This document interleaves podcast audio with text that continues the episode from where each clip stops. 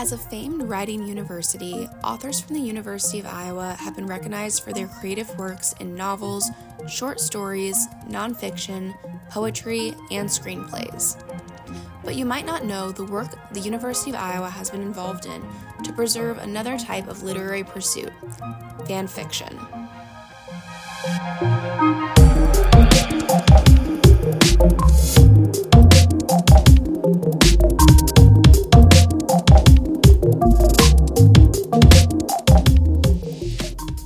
Welcome to the Daily Iowan's Above the Fold podcast. I'm your host, Natalie Dunlap. This episode comes from the art section of today's paper.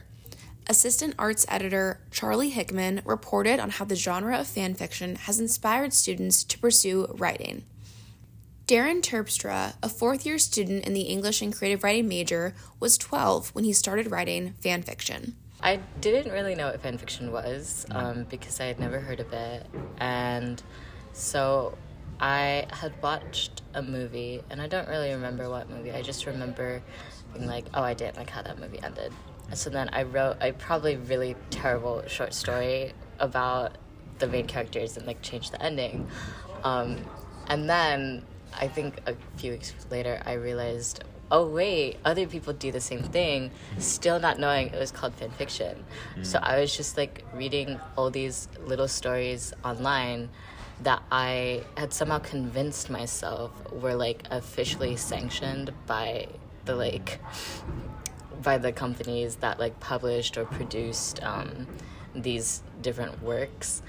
And I don't think I figured out what fan fiction was until I had been like well into like two or three weeks of consuming it. Terpstra creates stories based on the Batman and Star Wars franchises.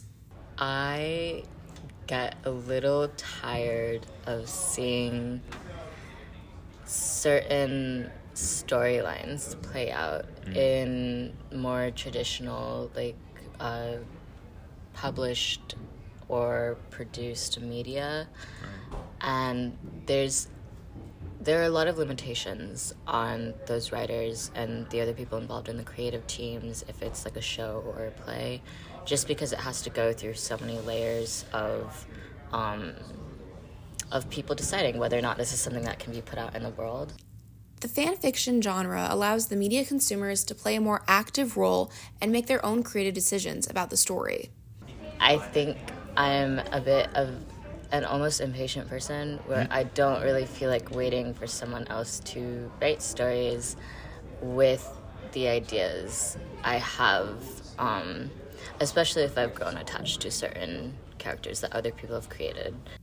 Terpstra also said in writing fan fiction, there isn't pressure to conform to a certain writing formula or adhere to the restraints of career based writing.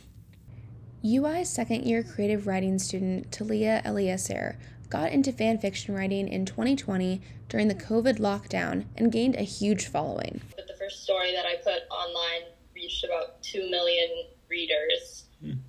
And then follower wise, it was kind of spread out across the different accounts. Um, followers, I had around 100,000 or so on Wattpad, and then a little less than that on Archive of Our Own. And then my TikTok account had about 50,000. She was planning to pursue pre law, but becoming involved in the fanfiction community changed her life and improved her creative writing skills. And I think I look now at the story and I look at chapter one versus chapter 70, and there's like an insane difference between the quality of it. I think just as I continued to learn and like I started reading more again to like further my vocabulary, and like I really started getting into like how to structure everything about my writing instead of just trying to get something down. Read on in Charlie Hickman's story to learn about the preservation of fan fiction in the University of Iowa's special collections. Thank you for listening to Above the Fold. I'm your host, Natalie Dunlap.